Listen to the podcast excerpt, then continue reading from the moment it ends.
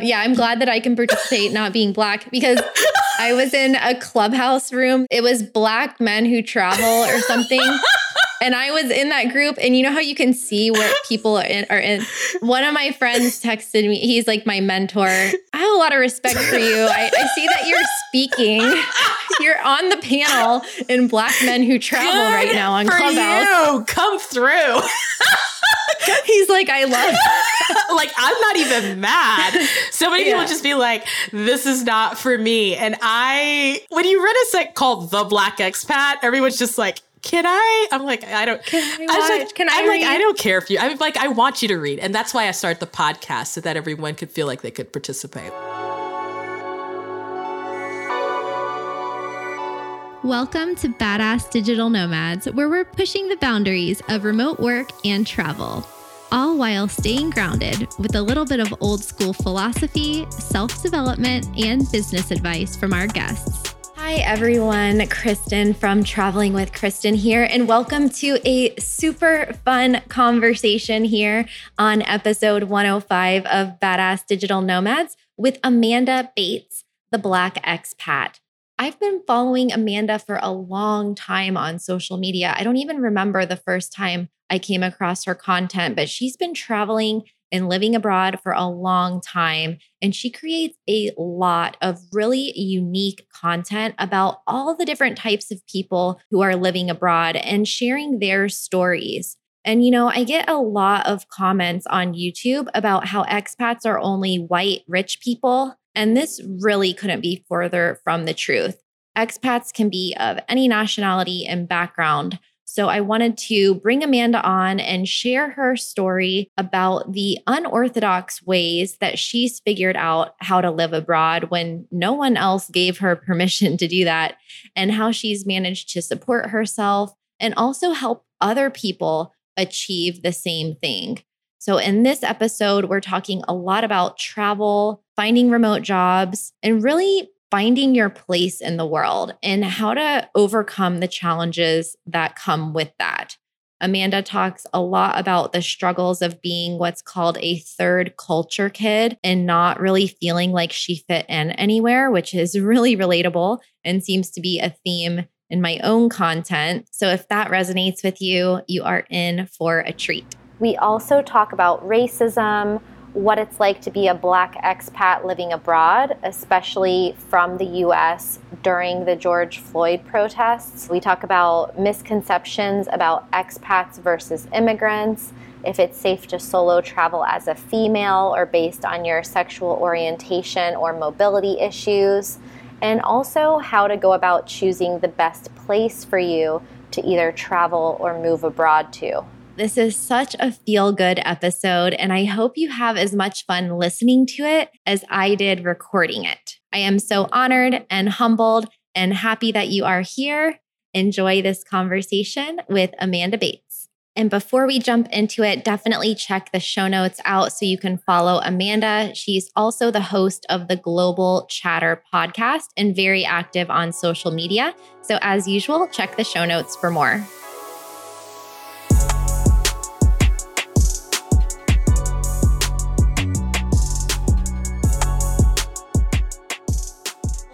Welcome, Amanda, to Badass Digital Nomads podcast. I am so excited for this because I feel like we're going to have a crazy fun conversation. Yes, I'm already having too much fun in the pre interview. I was like, let me record so we could actually share this conversation with everyone who's listening. So, for people who have not met you or haven't come across you or your work yet, your background is so colorful and so diverse. So, give us your elevator story of your background and how it has led to becoming the Black expat. Oh my gosh, my story. Okay. I'm already going to tell you right now, it's not going to be 30 seconds. So I'm sorry. and if you haven't met me before, hopefully you'll hear something interesting. But obviously, I am Amanda, which you've introduced, but I run a site called The Black Expat, which is really like one of my passions and my loves. And to get to the story of the Black Expat, I kind of have to re- rewind to my own international story. And so I'm American. I was born in the United States. It's in DC, actually. So I have a love for Washington, DC, probably an unreasonable amount of love for DC. But my parents were, and I, I always say this jokingly, but not really, were expats or immigrants, depending on who was wielding the term. So I know. Yes. I, see- I actually want to ask you to define expat versus immigrant later on because I've been getting a lot of comments about that, but we'll get there. right. And when you run a site called the Black Expat, that conversation happens all the time. All the time. so, yeah. Um, so here's the deal. They came from a small country called Cameroon, which is in West Africa. So if you know where Nigeria is kind of in that hook of Africa, Cameroon is like to the, I always get this confused, to the east. And so where the fat part meets the skinny part is that corner of West Africa is where they're from. And I, I say this, and this is super important because my parents and my entire family are actually part of the English minority. So they're Anglophone. Because the first question I always get asked is, You don't have a French accent, you're not Francophone. And the reason this is important is that it'll become kind of the starring part of my international story. So when I, you know, I was born in the States, cross cultural kid living in, in DC, Virginia, Maryland, they decide when I was 10 to move to the French speaking part. And so you have to understand my parents, once again, we're not French speaking. We are not Francophone. They moved to the capital.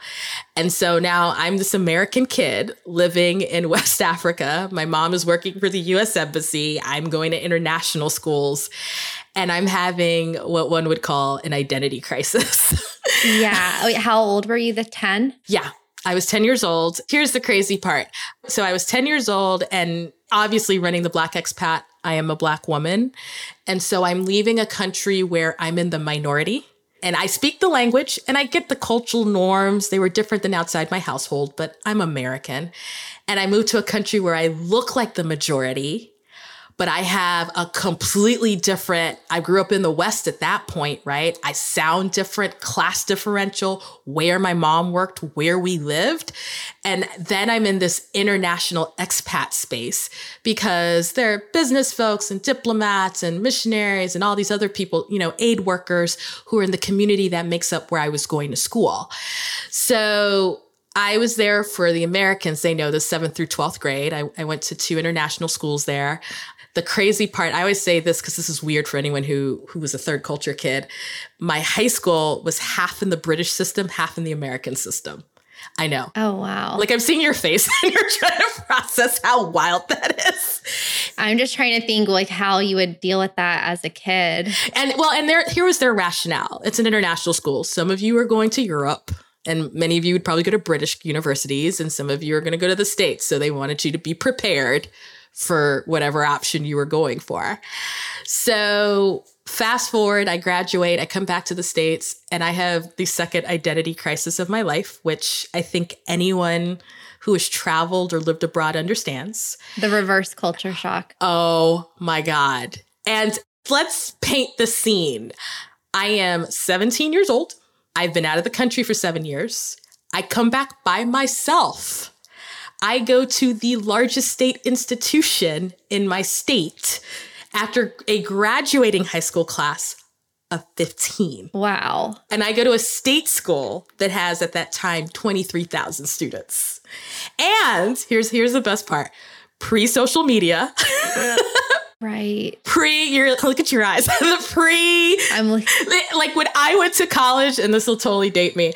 Um, so dial-up was was just booming. Like it was. We're probably the same age. What year did you graduate high school? Ninety-seven. Okay, so you're a couple years before me, but I can totally relate. You know what I'm talking about. I said the dial-up part, the AOL chat rooms. That's where all that all the excitement was happening online. People freak out. Like I'm like I didn't even have a laptop until a grad school. Like I went to college with no laptop and yeah. people that can't even they can't process that if you're born in the 90s. and here's the deal, like traveling too. Like I'm very comfortable traveling without a smartphone. I'm total because I grew up in the era of traveling without that. Like I went to yeah. I went to South America. I went to uh, Uruguay, Argentina, Brazil. Don't speak Spanish. Don't speak Portuguese. Went by myself. Didn't have a smartphone.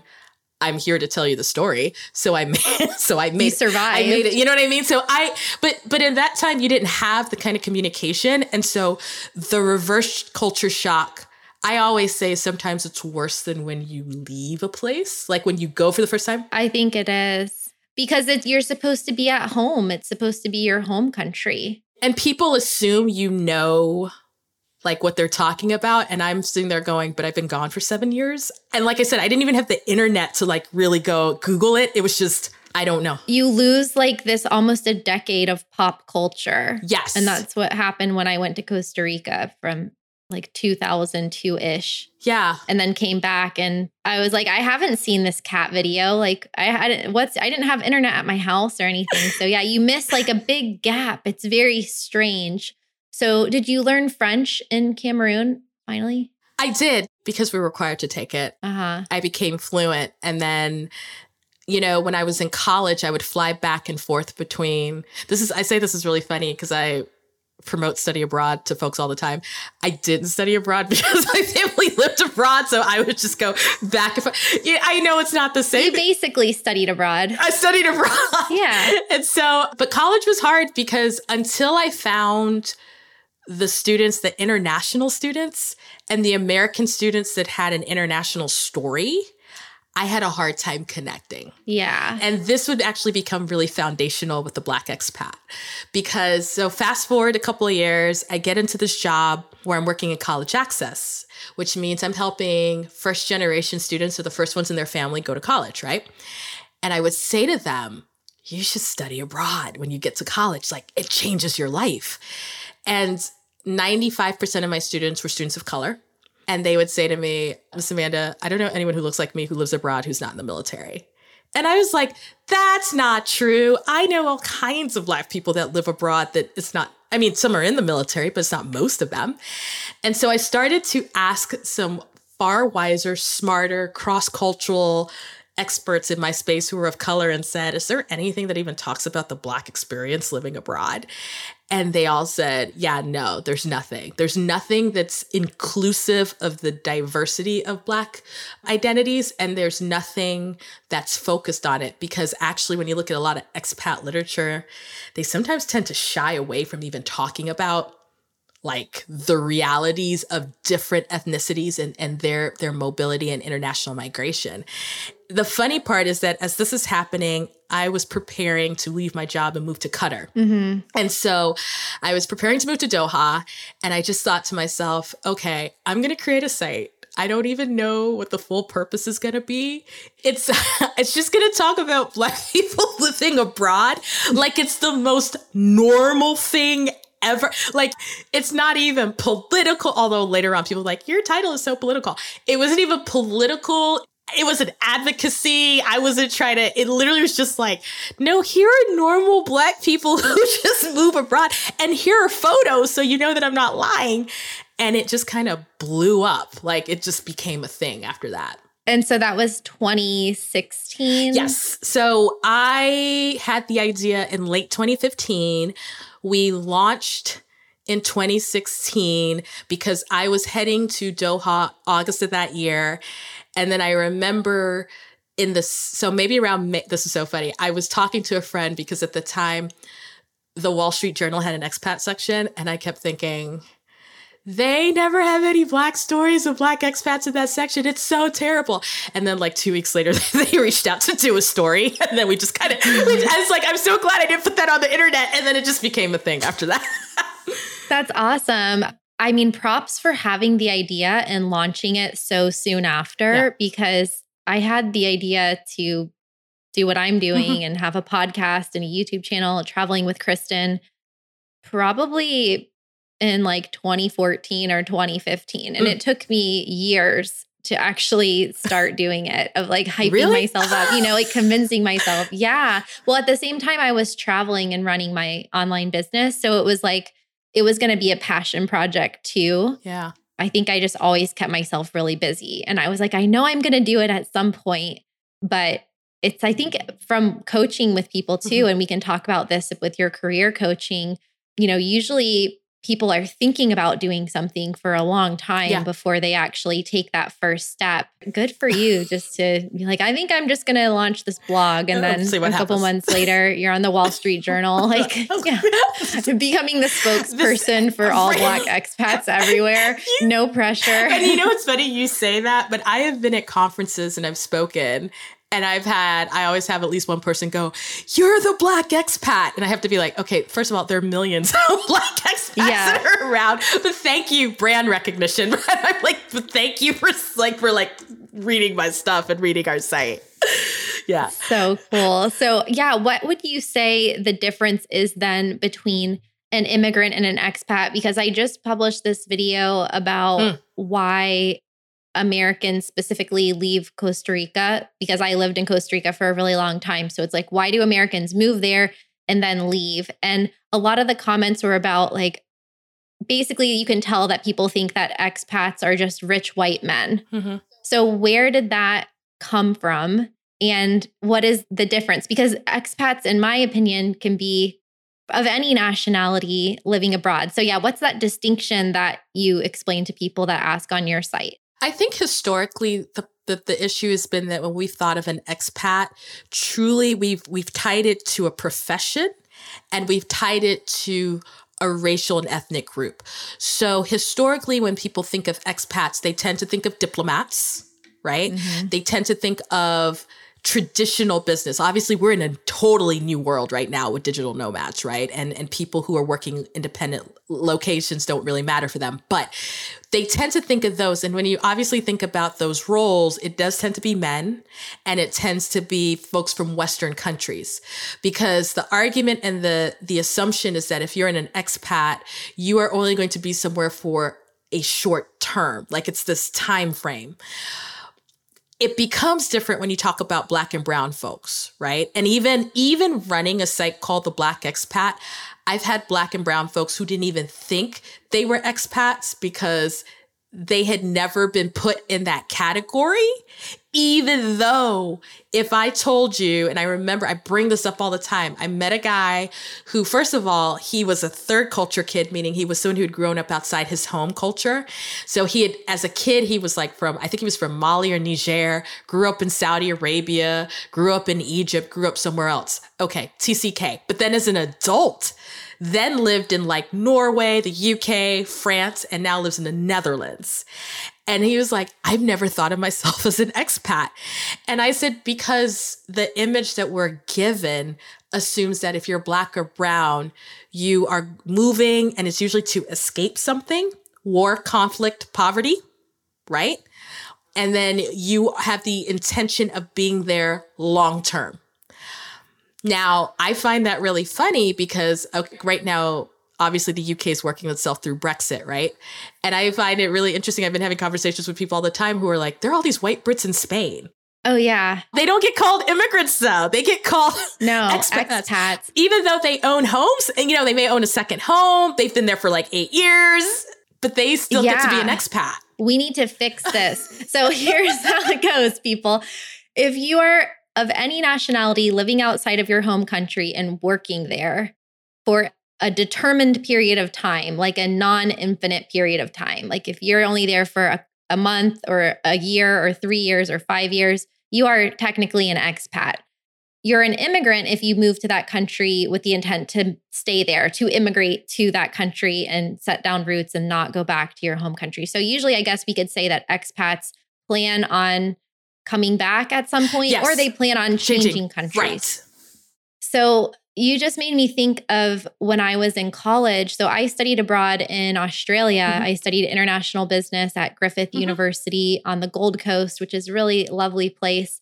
And I studied international human resources where we learned about how to help expats relocate to different countries. So I basically was working from the HR perspective Mm. of what I'm doing now, which is kind of weird. I think maybe everything's all meant to be. But we got those images in the textbooks. And you know what I think it is Mm. now that you mentioned it? I think people have this connotation of it being like rich white men because so many CEOs in developed countries were white men. Mhm. And those were the people who got sent on those international Mhm. assignments. So, like you were saying, it's people in government, diplomacy, and in positions of leadership at multinational Mhm. corporations, which, if you think back, maybe it started, I don't know, maybe after the Cold War. Who knows when it started to become a thing for these CEOs or C suite executives to relocate to different countries on a work assignment. But uh, let's say the past 50 years, it was, you know, maybe 90 something percent. I don't know what the numbers are, but just fewer women and fewer Oh my gosh. people of color are in leadership positions at companies. And so by default, expat became associated with what a American CEO looks like with that stereotype. I would say definitely you could take it well before the Cold War because even if you look at the US State Department, right? So the US State Department, I think it was not until the late 70s where a single woman could really serve in some of these positions.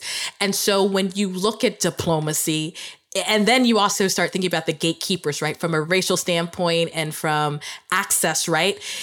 You're always going to see white men and then we start to see some white women in these positions of power but what the problem is is that you look at a country for example as diverse as the united states or like canada we know that there are all these ethnic groups there, but because of their own histories, the access to those echelons of power haven't been there. So then it's funny, we then send this message across the world, right? So I, and I'm using diplomacy as just an example, but then we send this message across the world that, oh, the only people who travel and move across from this country look like this. And I'll tell you in a very real way, this seems very small, but as a black traveler and someone who's been a black expat and having talked to many a black traveler and black expat from Western countries, it is amazing the number of people who are surprised we're not American, that we're sorry, that we are American or that we are Canadian or that we are British because they haven't seen in the imagery that you could be black and work for a company and be or be in Peace Corps or could do this or could be a diplomat.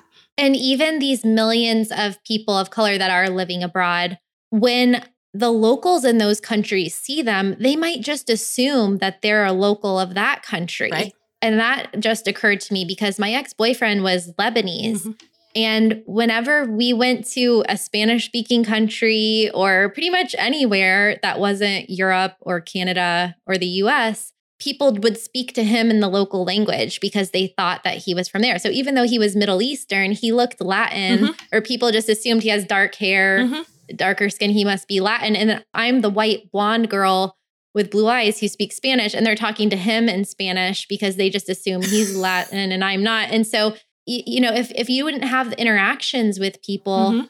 then right now there's probably just like millions of people that if you saw them walking down the street, the local might assume that they live there or that they are from there and not even know that it was an American or a Canadian. Absolutely. So that's interesting too. I mean, I always want to shout out the Canadians because God bless them. They always get lumped in as, oh, you're. American. And I and then I love like the black Canadians because everyone, and I hate to say this, even black Americans are like, wait, you're Canadian?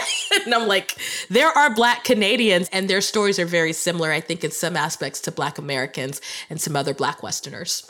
It's so crazy too to think about like even before like the Cold War and during World War One and World War Two, people weren't really traveling that much. Mhm. That was all even before. I mean, technology wasn't that good either. Mhm. But before the civil rights movement, African Americans didn't even have the kinds of job opportunities and work opportunities and government jobs that are available today, too. So couldn't vote.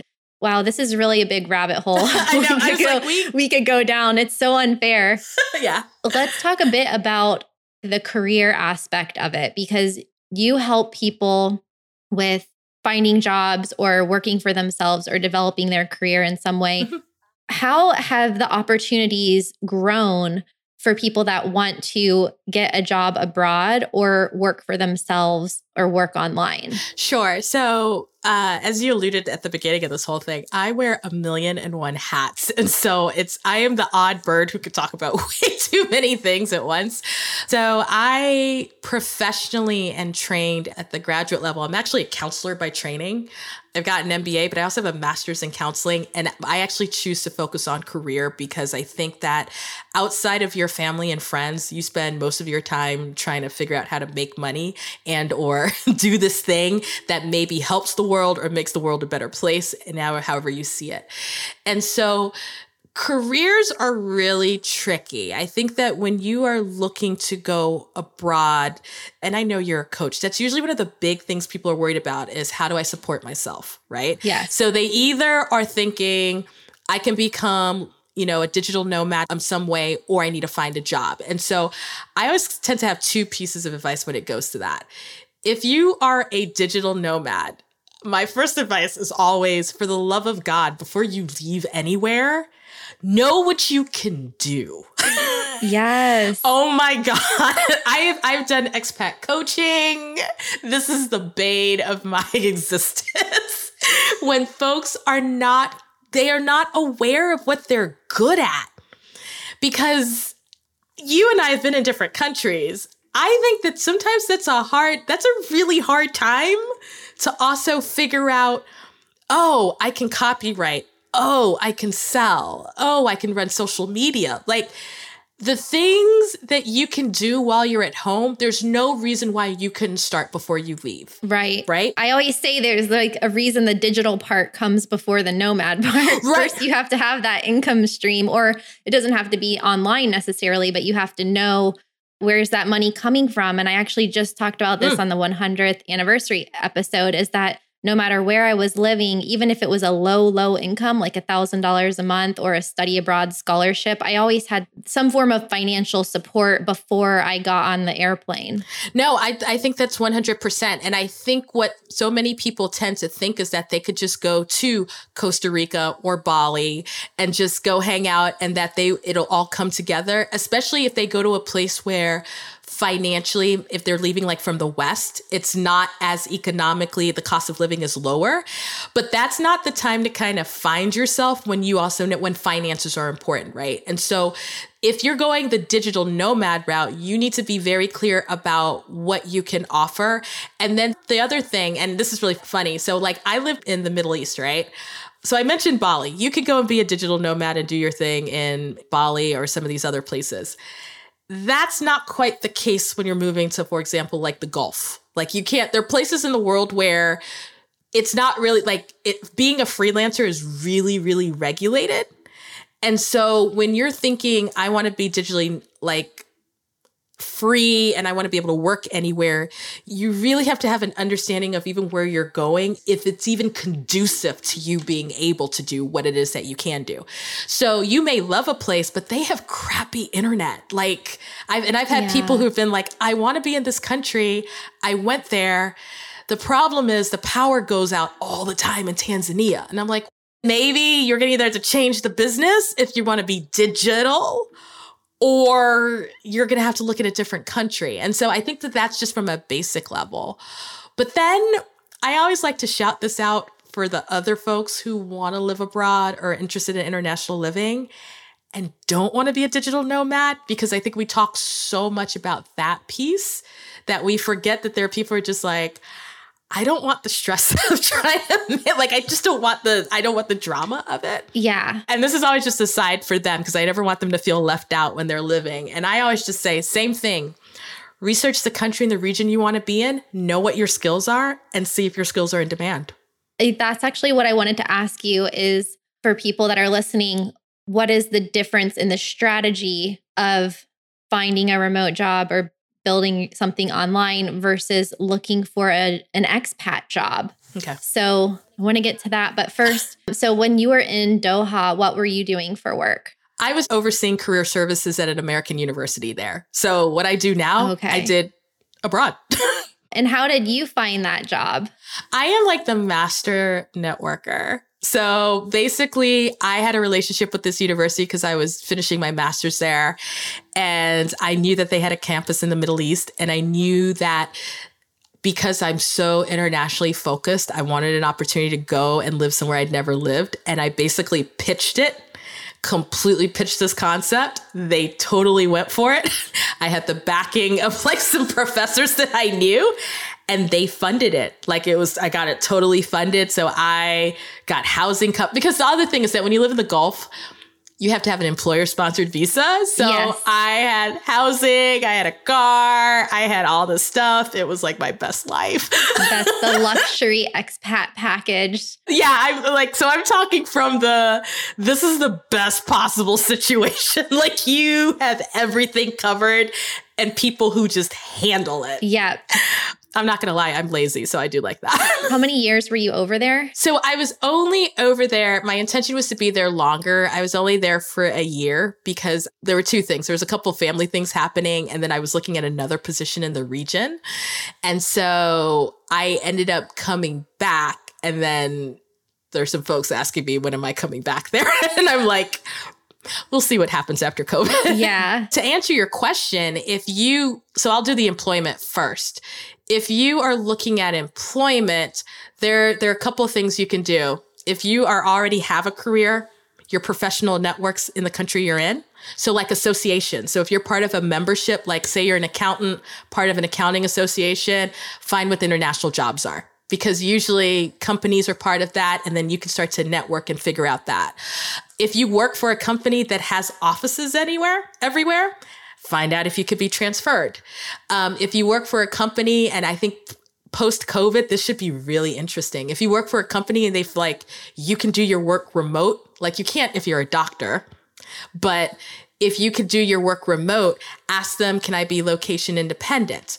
And the reason I say you have to ask them is because there is some tax implication for the company. But that's a great way where if they've realized you don't need to come in, then why couldn't you work in Canada? Why couldn't you work in Chile? Why couldn't you work wherever? You know, another big thing is finding a recruiter in your industry. So if you are using the accountant, finding an accountant recruiter who also has a hand in international recruitment to find the opportunities for you. Because I just had an interview on my own podcast where crazy story. By the way, everyone should listen to this. She's an OBGYN. Her husband is an anesthesiologist. They were on vacation in New Zealand, happened to meet an American doctor who was working there, ended up moving to New Zealand to practice medicine because they were able to find a recruiter who specifically recruited Western doctors to work in Australia. I know this is wild. Australia Wow. and New Zealand. And then now they live in Melbourne. And now she helps an expat and coaches folks who want to be expat doctors in, in Oceania. So finding a recruiter who just knows your field and knows the kind of the country you want to go in is another way I think a lot of professionals could do it. Yeah, I would say for people thinking about that to consider what you want your lifestyle to Mhm. be like. I actually had a couple, a Canadian couple on the podcast. Our Freedom Years is the name of their episode. We'll link to that in the show notes. Mm. They actually networked through, I think it was LinkedIn to get jobs in Singapore, but then they had full time jobs in Singapore. So they were getting probably really good expat salaries, probably some sort of housing budget. So there's all of these benefits to getting an expat Job. job, for lack of a better word, a job abroad where you're working in a traditional job in a foreign country. That comes usually with a lot of financial benefits and comforts. Mhm. But then you have usually a traditional nine to five. And we'll see what happens after COVID. But yeah, you usually have that, you know, have to go into the office and you might be on a work contract for two or three Mhm. years or five years or something. So then the remote side or working for yourself or asking your employer if you can work from anywhere, that has less financial incentives because you're usually footing the bill yourself. Mhm. And if you're working for yourself, you have less stability compared to, you know, being an entrepreneur, but you have more flexibility. Mhm. So those are really the trade-offs for people who are thinking about that. And then what about for people that come to you that want help with uh, finding a remote job? What are some of the strategies that you've seen working even during this pandemic year? Yeah, so I think 2020, the dumpster fire that was, the great thing I think about it is that people have sort of had to expand how they're looking for work. And so because we were almost all at one point forced to be remote with certain sectors that were exempted. It's kind of made companies, I think, a little bit more flexible in thinking do we really need people always in the office? Can we hire someone away?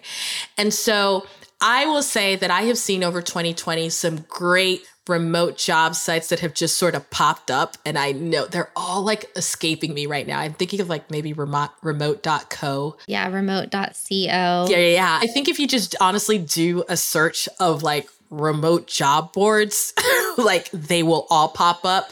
I mean, there's so many. And so if you're thinking I want to live somewhere else but I don't want to come into the office, I think that that's the first place I would start. I think that LinkedIn there's so many things that are not great about LinkedIn, but quite honestly, if you're trying to find opportunities, kind of that job search function, as well as being able to connect with the people who hire for these opportunities, is a great spot.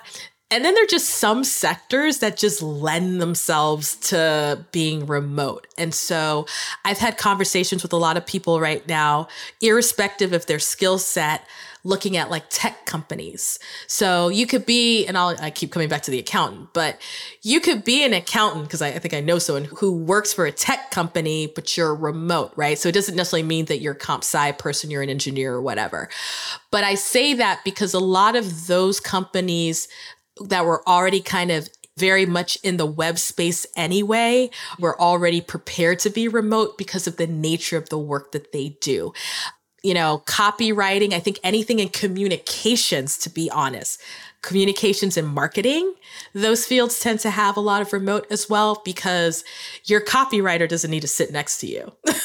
right? Yeah. And Google actually has been competing with those remote job boards. So now if you search into Google for a work from home job or a remote job, and then whatever the field is or the job title, it will come up in the Google interface mm. With job listings. You can even put a company name mm-hmm. that you want to work for or a location. So you don't even have to go to those job portals anymore because Google is being Google about it. Right. And they are aggregating all of the jobs in the search engine. And so they're pulling from all the different sites. And that is really cool. But that can be a job in itself. Yes. So I still err on the side of personal outreach and networking. Mm-hmm. I just did an interview with Mitko from that Remote Life mm-hmm. podcast, and he got his job by hiring a coach in a space that he wanted to work in. And he got to know these coaches in mm-hmm. e commerce and then started working mm-hmm. for them. So it's like if you see somebody that you want to work with, maybe don't just send them a cold email like, hey, can I work for you? Because mm. I actually get a lot of emails like that, yeah. but they're just without any context. I'm like, I don't know, maybe, but I don't, I don't know, you, know you or right. But um, if you get to know people uh, in these remote mm-hmm. areas, whether it's Facebook groups or even on Reddit, Twitter, mm-hmm all sorts of different forums, LinkedIn, and the more people that you get to know and interact with and talk to, then you can reach out and ask if they know of anything. And and one more thing I just wanted to add to that if you're the person who wants to be location independent and you're you're trying to get a sense of how you can market yourself. You know, I mentioned earlier looking at what your skills are. There's so many skills, especially in the digital space, that are now in demand that I truly believe that if you maybe you never thought about being that copywriter, but actually just taking an appropriate course or learning the ropes can actually make that a really marketable skill. Oh, there's a lot of stuff I think, particularly in that social media content creation, that people might be want to take their first step forward in that they've never done before and actually spend that time, especially before you're ready to leave. Like you actually start practicing writing and practicing content creation. I mean, I can't think of, I mean, who doesn't want a content creator? I mean, we, that's, this is what we all do, right? You and I create content all day long. Yeah. So I think that even if you're thinking to yourself, okay, I'm, I know this is a radical change. I'm a nurse, but you know what? I really do want to be in a digital space and I want to do something different. Well, maybe you've got a site that's really focused on expat nursing, you still have to create content. And so I think that those are some skills that you could practice and you can build up so that if you are finding a remote job, you can very clearly say, Hey, I really understand data analytics. I know how to do social media. I understand how to read it. I know how to market. And I think that makes you a little bit easier a sell than someone else who just says, Yeah, I, I kind of mess around with Facebook. I think I could do this job. Yeah, definitely. When I look at the skills that I've developed working remotely, I could apply for a job in any of those careers at an actual company and be able to do it for them if I didn't have this other mission right. that I'm going for to teach people how to become location independent. But you also did the same thing yourself. So giving these examples, like I know a nurse named Candy, mm. she used to work for Nomad Summit, but she actually ended up creating a job board for traveling nurses and a Facebook group for traveling nurses, and you worked in career counseling, student counseling, and those types of services, and then created your own job out of it. And then while you were working in that job, earning a paycheck, mm-hmm. you started your side hustle of the Black expat and got on Wall Street Journal within a month. But, you know, four years yeah. later, it has grown into something that's multifaceted mm-hmm. with different types of content and your opportunities have opened up not just to mm-hmm. collaborate with other people you could work with other people but i'm sure your revenue streams have gotten mm-hmm. more diverse as well so for anyone listening if you're if you know that you want to do something but you haven't started it yet you can make a lot of progress even in 100 hours mm-hmm. of learning about something yeah. i think if you just spent two or three weeks researching one thing, practicing one thing, you would be ahead of 99% oh of the other people. Even if you spent 20 hours doing it, it's like you could become a mini expert at almost anything right now just from that. Just spending one work week, like one 40 hour work week on one skill. But what about people who don't know what they're good at? Because you mentioned that at the beginning, yeah. and a lot of people don't know where they want to start with either working for themselves or finding a job. So, uh, what do you recommend to people who are just lost? They're like, I don't even know what I'm good at. I don't even know what I could do to work in another country or to work online. So I'm a big fan of like pros and cons list, right? And also just doing a list in general because I like crossing stuff off. So if you're just thinking, I don't even know what's a good fit for me. So let's just talk about you as a person. Like you have to be a little bit self-aware. Like there're just some things you have to know you like and you don't like. And if you're thinking to yourself, I don't even know what my professional capabilities are, start with the people who know and love you. Like actually ask the people who know you, what am I good at? Because a lot of times they can shine that flashlight in a way that you aren't even thinking, right? So you may find out that you are really like you are a really good writer. Like when you write, people like to read what you write, whether it's an email or it's a note or whatever. You may not think of that as being a big thing. That could translate into a blog, a site, a magazine, content creation a different way, into marketing with tweets and Instagram or whatever. And so that's the very first thing. I think the second thing is that if you you're obviously at this point you've been employed somewhere, what did you like at your jobs? What did you hate? So what is it that if you could only do at your previous jobs that you liked, you would do over and over? What's the stuff you'd never want to do again? Right. So I really get in it with people when I'm just like, okay. So now once we've even gotten past the doing, let's even talk about how you feel. There's some people never want to work with other people. They love numbers, they love spreadsheets, they love computers, they're accountants. There are other yeah. people who are sales. They love the energy of people, they love the excitement of it and closing the deal, right? So think about the kind of work environment you want to be in. Like, what do you love about your current environment? What do you hate? Do you need a lot of sunshine? So, do you need to be somewhere warm? Do you hate winter? Do you hate like the commute? Do you love public transportation? Those are all part of, and I, I, have a very wellness model. So those are all part of the happiness of finding your career, right? You will start to see some common threads because people are pretty consistent once they start writing stuff down on paper, right? So I always say, don't tell me you absolutely want to be a doctor and then you faint at the sight of blood. Like that doesn't make sense. But if you are telling me that I love helping people. I love engaging with people. I love serving people. Then you can begin to create a career out of the things that you know that you love and like.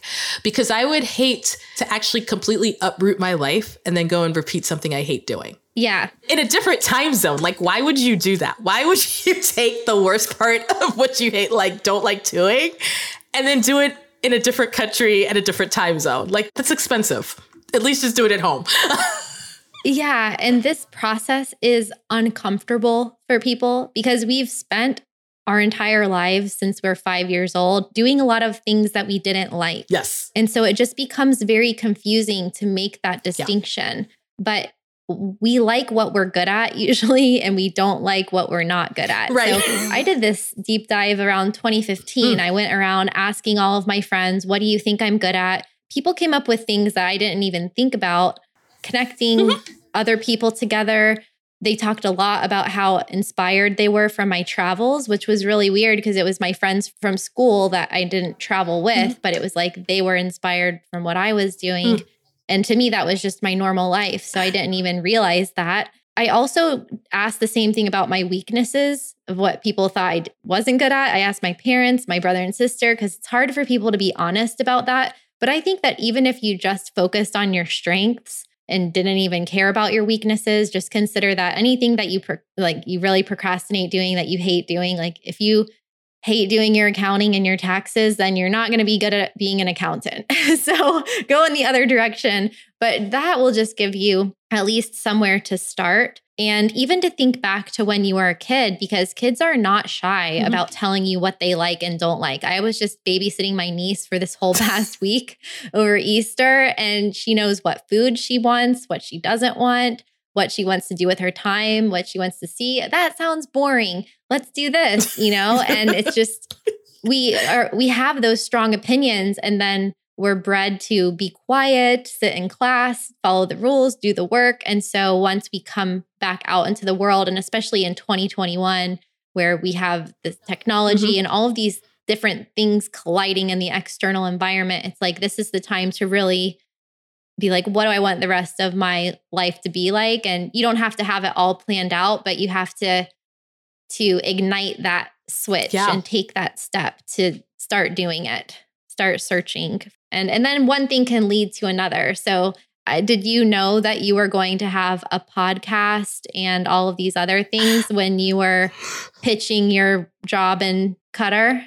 No. Okay. So the podcast is actually really funny. So I've got the podcast is called The Global Chatter, and it really is an offshoot of the Black Expat because it's all the conversations I wanted to have, but people wouldn't have the patience to read because, you know, our attention spans are short. But you can drive and listen to. And my podcast is actually really long, but so I'm amazed that people spend up to like 90 minutes listening. The reason I the podcast happened is that the audience kept going, Hey, do you have a podcast? like literally people who were following the Black Expat.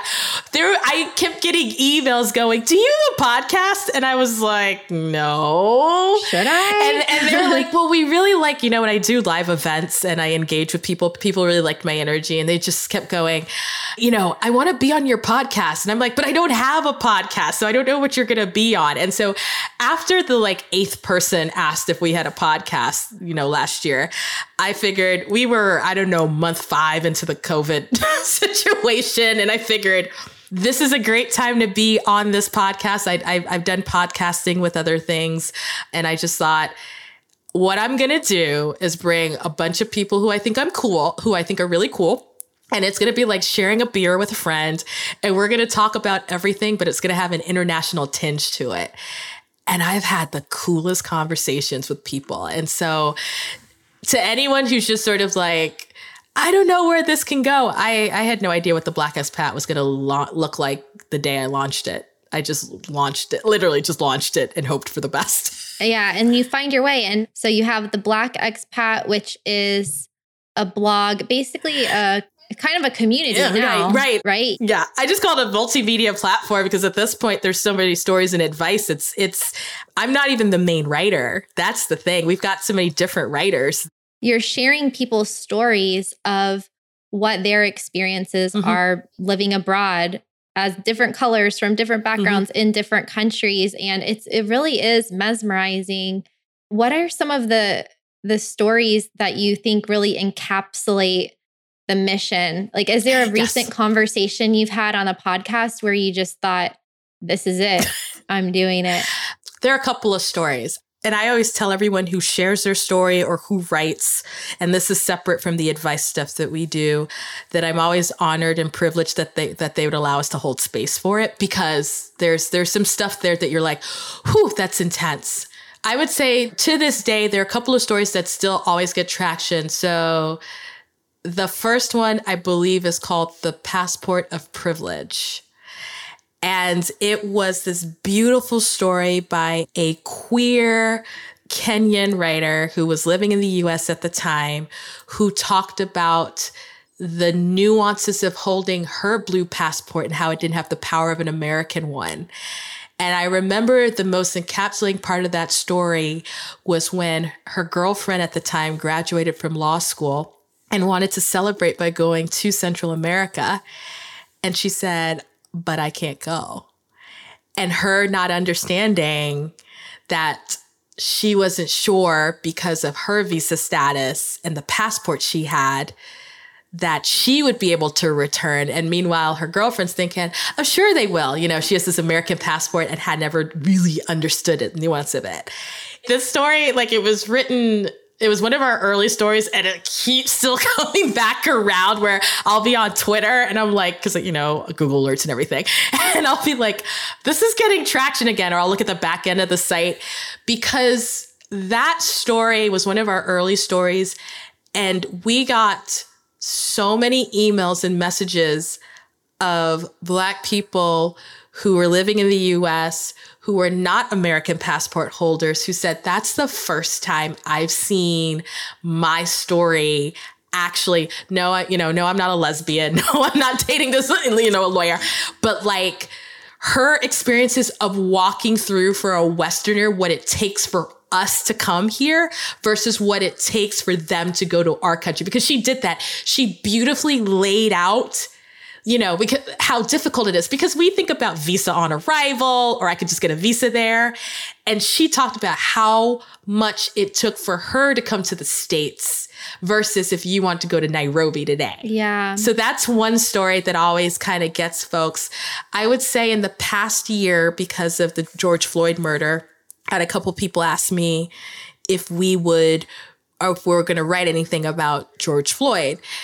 And I said, we wrote stuff around Michael Brown and Trayvon Martin because this happens all the time. yeah And the reason I say that is that we had a series of stories.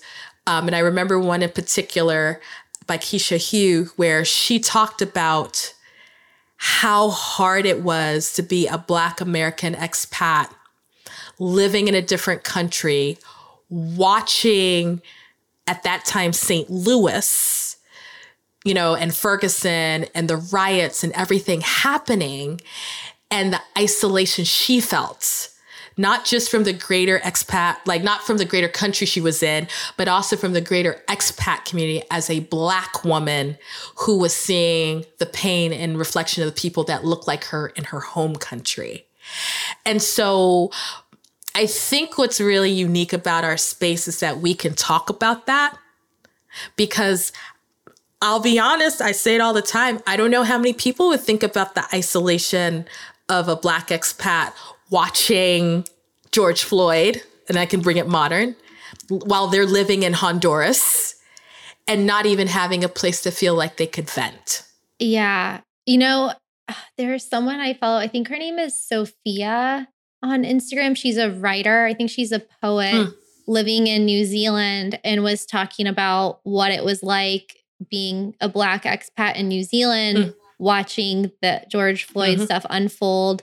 There's this conflict, I guess, between wanting to enact change, Mm-hmm. like going back to the Mhm. US to be an activist, but also enjoying Mhm. your life abroad not having to be individually impacted by it on a daily basis because I just did a video about the downsides of living abroad. So I did one on what I love, what I, what I hate, and for me, living abroad was the first time that I had really experienced discrimination. Mm-hmm. And I said that as a negative that I don't like that feeling mm-hmm. because I felt it in so many different places. But then I recorded another part on the video where I thought, wait a second, that's my perspective.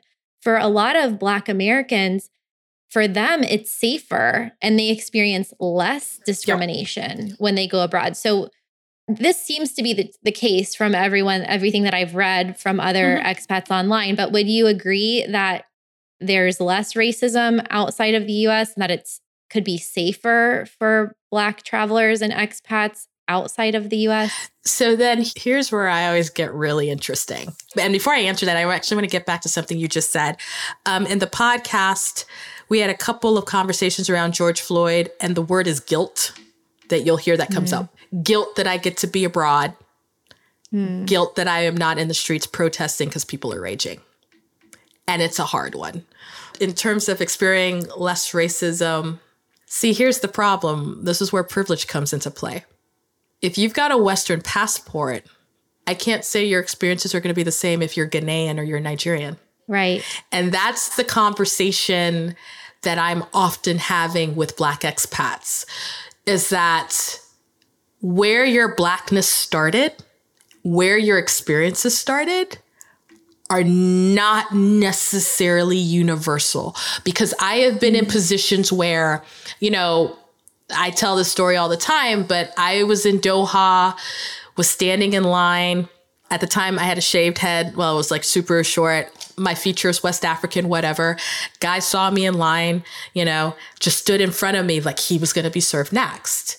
And I looked at him, like I tapped him and I said, Excuse me. And he turned around and went, American? And I was like, Yeah. He's like, I'm sorry and he got back behind me. So even that question of the racism, there's some nationalism in it. Like there's some black folks who, yeah, they're going to tell you it's so much better than being in the States. And I have to say, well, part of it is your Americanism or your Canadianism or your Britishism covering it. Let's ask someone from yeah. somewhere else. Yeah, that's true. I had my friend Agnes on the podcast. She's Kenyan and she had a similar situation in the Middle East where I think she was in maybe she was flying first class or something or she was in the priority line at the airport and they were they thought she was in the wrong place. Like she was in the airport lounge or something like that. They're like, you know, let's see your papers and they were just asking more questions and you could tell that that was mm-hmm. that was why because she didn't look like she belonged yep. there and i used to actually think about that i'd be in the sky club in the us and i was like it's really the the male to female ratio is skewed and the white to non-white ratio is skewed right. and i would always think about that can I um, side note about the, the the male to female ratio? So here's what's wild about the Gulf countries is that they have a very large male population because they also have a very large expat population. So like in Qatar, like 80% of the people who lived in Qatar were not Qatari, right? I think it was like some insane number. Like, so the, like only Qataris made up 15% of the population.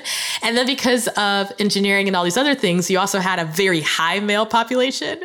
And this one time, me and my, my sister came to visit from the States. We're standing in the airport I swear to you. First of all, there are like no black women, so already control for that, right? But I swear in that line of there were like five other women of like 300 people. And so I just remember standing there going, I stick out so bad right now. I'm female. I'm not covered. I'm black. I'm, oh like, God, I'm like, just like this right here. Uh, it's like a spotlight. You're like, do not fit in. And then body space was not a thing, right? So then I'm just sitting there like, this is everything that is most uncomfortable in my life right now. And I just thought, oh my God, oh my God, we have to get, we have to get out of this. But there's nowhere to go. I just kept thinking, I hope this never ever happens to me again. so yeah. But that's one of the, the things about traveling is you become viscerally aware of your discomfort. Yes. And that could sometimes be in that situation or in a situation where you're like, your flip flops broke. Mm-hmm. So you're like barefoot on a chicken bus with no money and no food or something. Uh-huh. It's like this combination of things that just happens. But I actually just listened to a podcast. It was Tim Ferriss with the co founder of Netflix. Mm-hmm. I forget his name right now, Randolph something. And he was talking about how he had to panhandle once because he was part of this adventure travel no. training program. They dropped off the adult chaperones in, he was in downtown Hartford, Connecticut. And they said, We'll be back in three days to pick you up. And so he said, after that experience of begging for food, begging for money, stealing food off tables at food courts, he was like, I was fine raising money with VCs after that. It's so easy. after you ask people for spare change to eat, it's so easy to ask for 50 grand from a VC. And it's kind of like that with traveling. After you've been in these just really difficult situations multiple times, normal life, quote unquote, it's like swinging with 10 baseball bats and then, you know, walking up to bat with just one. You're like, I'm gonna ah. hit a grand slam right now. So do you, do you take any sort of precautions or do any sort of extra planning when you go on travel? Because I saw that people ask you a lot, what are the best places for Black expats to go? And I get that question, what are your favorite places? What are the best places to go? And I know we have like a little mm-hmm. bit of a similar answer, but yeah, I guess it's a two part question is is there good and bad places to go and do you take any other things into consideration before you choose a destination? So I would imagine, you know, you and I definitely probably share in terms of as women, right? As as right. a woman, as a female solo traveler cuz Here's the thing, people. I don't know why people are shocked to know this about me. I actually hate group travel. so, like, and I always feel bad to say it. There are very few people in my life. The ones that I can travel with, we could travel really well. But oh my God, I hate group travel. So I'm always traveling. In moderation. I do, I do Did you do it? Moderation. Oh my gosh, you're, you're better than me. I'm just like, no, I don't want to go. Um, I'll go by myself. But Here's the the challenge. I think that I always have to tell particularly black travelers Wakanda doesn't exist. And that's just a, that's just the reality. I'm like neither does Zamunda, you know, coming to America. Yeah. Um, yeah. Because we all have different needs, right? And so I could give you, and, and obviously wrote about this on our site. I can give you a list of places, but then what if you are gay? Well, then all of a sudden, yeah, you're going to blend in because you're black but then they may have legislation and laws that are detrimental to you and your life and your partner and your family. Yeah, that's terrifying. So, you know, you could say the same thing. What about if you have physical, and I'm just using as an example, but physical mobility issues? I say this because I have a brother who who has physical mobility issues, right? You until you have to figure out how to navigate a place in a wheelchair is when you start to realize a lot of places are not necessarily the most conducive for you. And so yeah. you have to figure out what is important to you when you're traveling. So when I research for me, I want to know, I'm a history nut. I want to know the history of the place. I want to know how they've historically really treated like people who are different, not necessarily people who look like me, just like neighbors, right? Like how do they deal with folks who aren't there? I like to see what travelers, you know, I like to see what other female travelers say as much as I can find black travelers. I mean, I definitely do read what white male travelers say because they they can give me a general perspective that is still useful. So I like to hear from a bunch of different voices both western and not non-western. So i'm getting a good mix right? Um i i am a planner so i do like to know where i'm going and what i'm doing but then once I get there, I like to open myself up to what could happen. And so I think that if you particularly have some specific needs, so that could be health, right? That like if you have dietary needs, if you've got religious needs, if you've got something else that has to be taken care of, if you're traveling with children. I think you need to actually start with the thing that is the most important to you and then work from there. Because if it's a place where, once again, you're in a wheelchair, and it's hard to navigate, and that may not be the place you're even going. So there's no point knowing whether they have the kind of food you want to eat.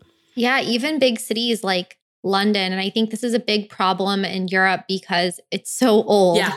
And Yeah. they had villages and Yeah. cities before the wheel was invented, probably. I don't know how long exactly, but before there were wheelchairs. And so just looking at the subway map, like the tube map in London, trying to find uh, tube stations that have an elevator Yes. and that are handicap friendly, it's probably 20% Yeah. of the stations or something. So you really have to plan so many little Yeah. things that other people don't have to think about.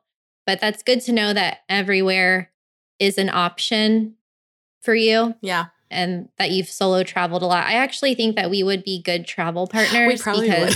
I'm like, yeah, I'm like, where do you want to go? I'm actually thinking we should go somewhere, but we have to go Yeah. somewhere that neither of us has been. I think that's the Yeah. Do you have anything on your, I guess, bucket list for? I know you're in the US right now. Do you have any travel plans at all? COVID has just messed me up. Here's something super funny. So when I think about travel right now, we live, those of us who are American, we live in a really big country. And I've been to a lot, lot, a good part of it. But there's so much domestically. Like this is me maturing, okay? this is me not like running on the first international flight. There's so many places domestically that I'm just like, I want to see that. Like I haven't been to Wyoming or Montana, and all of a sudden I'm Either. Right? I'm just let's, Let's go there. that. Oh my gosh, we should totally do a video. I Also, I want to go to Maine. me too. I've never been to been Maine. Do you see what I'm talking about? It's sort of like you've been to Singapore, you've been to Seychelles, you've been to Argentina, and I've been to all those places, but I haven't been to Maine. yeah. I want to do like, yeah, and more Midwest. Haven't Yeah. been to Montana. oh my gosh. Wyoming, Utah. There's more of Portland. I mean, more of Oregon We should totally. In Northern I would. California. okay. I would totally plan a trip with you because I think it'd be really funny, and I think it. Let's go somewhere this summer. Oh, and we can create content. okay, but now that you said it on the podcast, I'm kind of scared that now we have to. now we have to it. do it. It's going to happen this year. Let's do it. And we can work from anywhere. and we don't need visas. Exactly. so, what are your revenue streams right now? Or you don't have to say like exact details, but like what are your different businesses that you have going Oh on God. that you're doing from anywhere? Oh my gosh. So what's keeping me in the US? I'm a funky I have a job and a side hustle or two side hustles. It might be three side hustles. So, believe it or not, I'm actually so I'm in higher ed.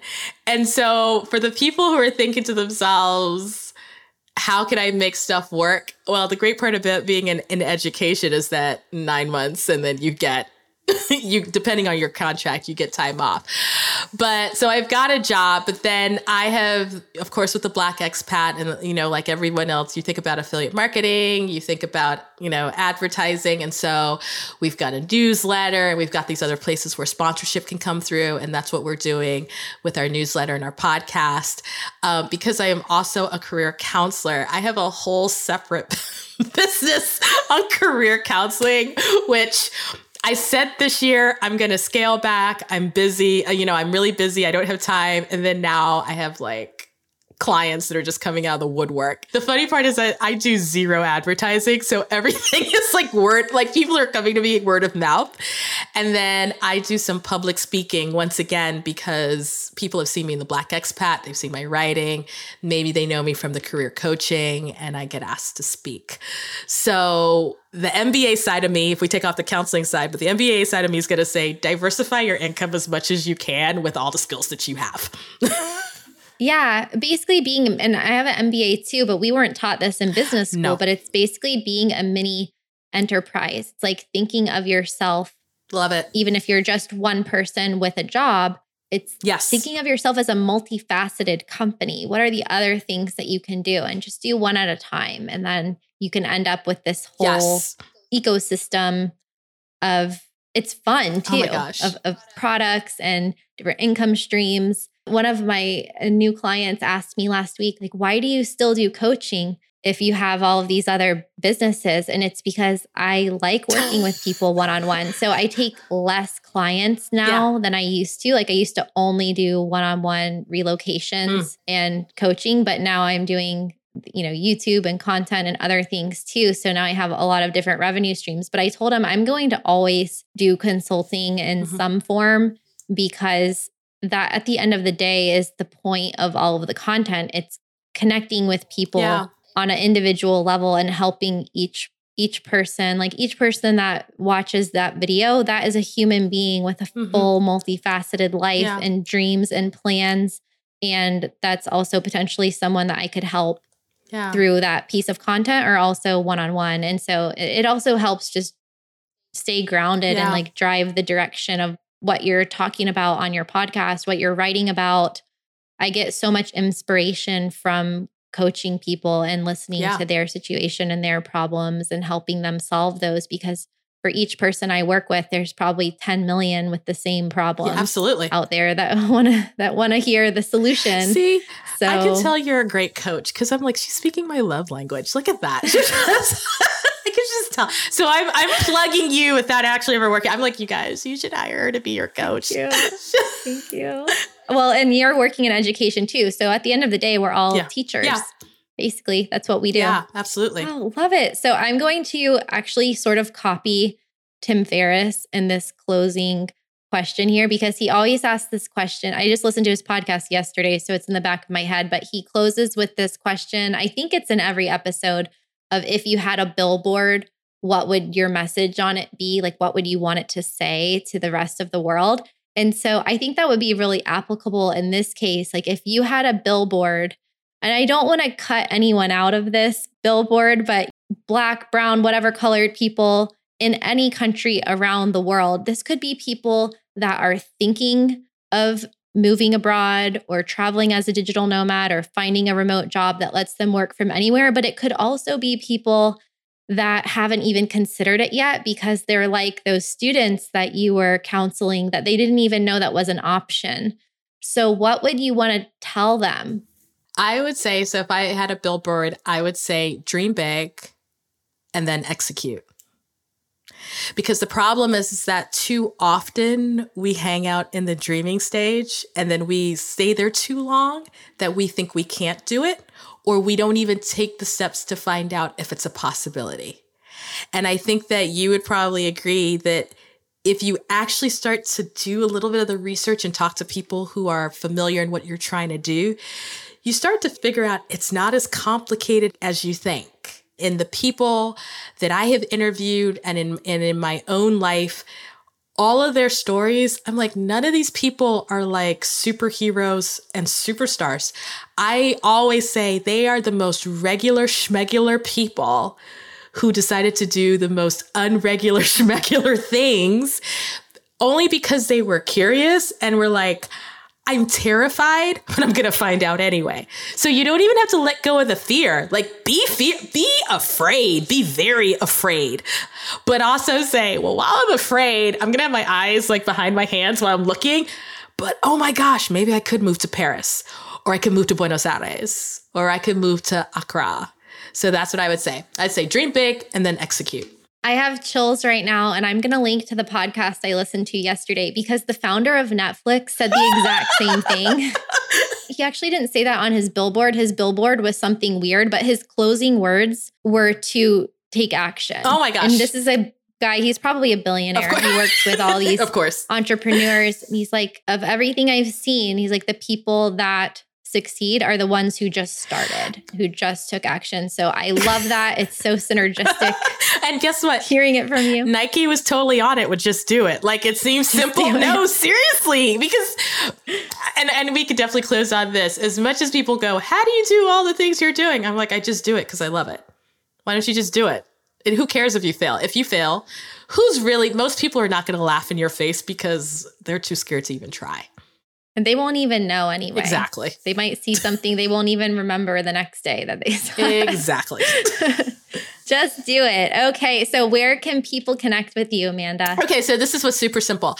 Um, if you look up theblackexpat.com, obviously that's our website, but you can find us on Twitter, you can find us on Instagram, you can find us on Pinterest. All of it is the Black Expat, as well as LinkedIn, which shockingly we have a lot of, a lot of activity. I shouldn't say that because I'm a career person, but I'm always surprised, as well as Facebook. And so if you send a message on the contact page, just shoot me a message there and just let me know that you know, if, if they're coming off of your podcast, that this is where they heard and they want to talk or want to learn or just follow. I think we have some of the most entertaining conversations when we do IG lives and everything on social media. And I always say you don't have to be black to be. We have plenty of people who aren't black who, who chime in, and it's okay. You're not going to get jumped. So, so come join us.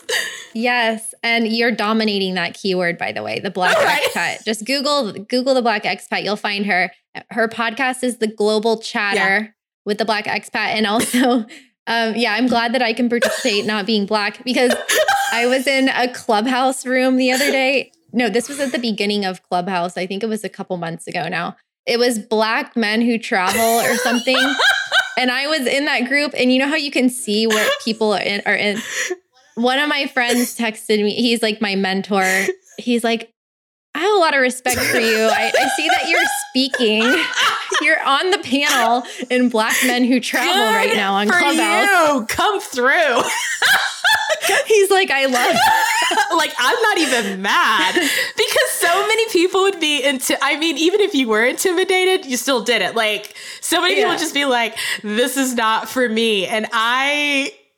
When you read a site called The Black Expat, everyone's just like, can I? I'm like, I don't. Can I? I like, can I? I'm read? like, I don't care if you. I'm like, I want you to read, and that's why I start the podcast so that everyone could feel like they could participate. yeah, I didn't. I didn't mean to crash their party, but I just was listening because I like traveling too. I'm like, oh, I'm not a black man, but I like traveling, and I was listening for a while, and then someone was asking a, like a digital nomad related question, so I raised yeah. my hand, and then I was. you were on, you were there. You were the one. then I was there, but yes, love it. The Black Expat, one of millions. one of millions. Thank you. Amanda, thank you so much for coming and sharing your energy and laughter and travel tips and career oh tips. Love to have you here. Let's pencil in oh that domestic yes. trip. We're going to make it oh happen. Oh Two solo female travelers coming together in a place we've never been. Oh my gosh. Meeting for the first time. This is the world we live in. I love it. I'm here for it. Thank you so much for having me. You, this is an awesome platform, and I'm I'm so glad to share our story. Yay! Keep it up. All right, bye, everybody. Thank you for listening. Did you know that Safety Wing now offers comprehensive global health care for digital nomads, remote workers, and expats? No matter where you travel or move to, it's even for people who have returned home and have no home country coverage, including Americans and Canadians living in the US and Canada. This is not emergency travel medical insurance. This is truly global health insurance. Remote health policies with coverage of up to $1 million per year in 175 plus different countries start as low as $153 per month. There are also premium add ons available like dental and outpatient procedures. Learn more about remote health or purchase a policy today using the link in the show notes or by going to travelingwithkristin.com slash health. That's travelingwithkristin.com slash H-E-A-L-T-H.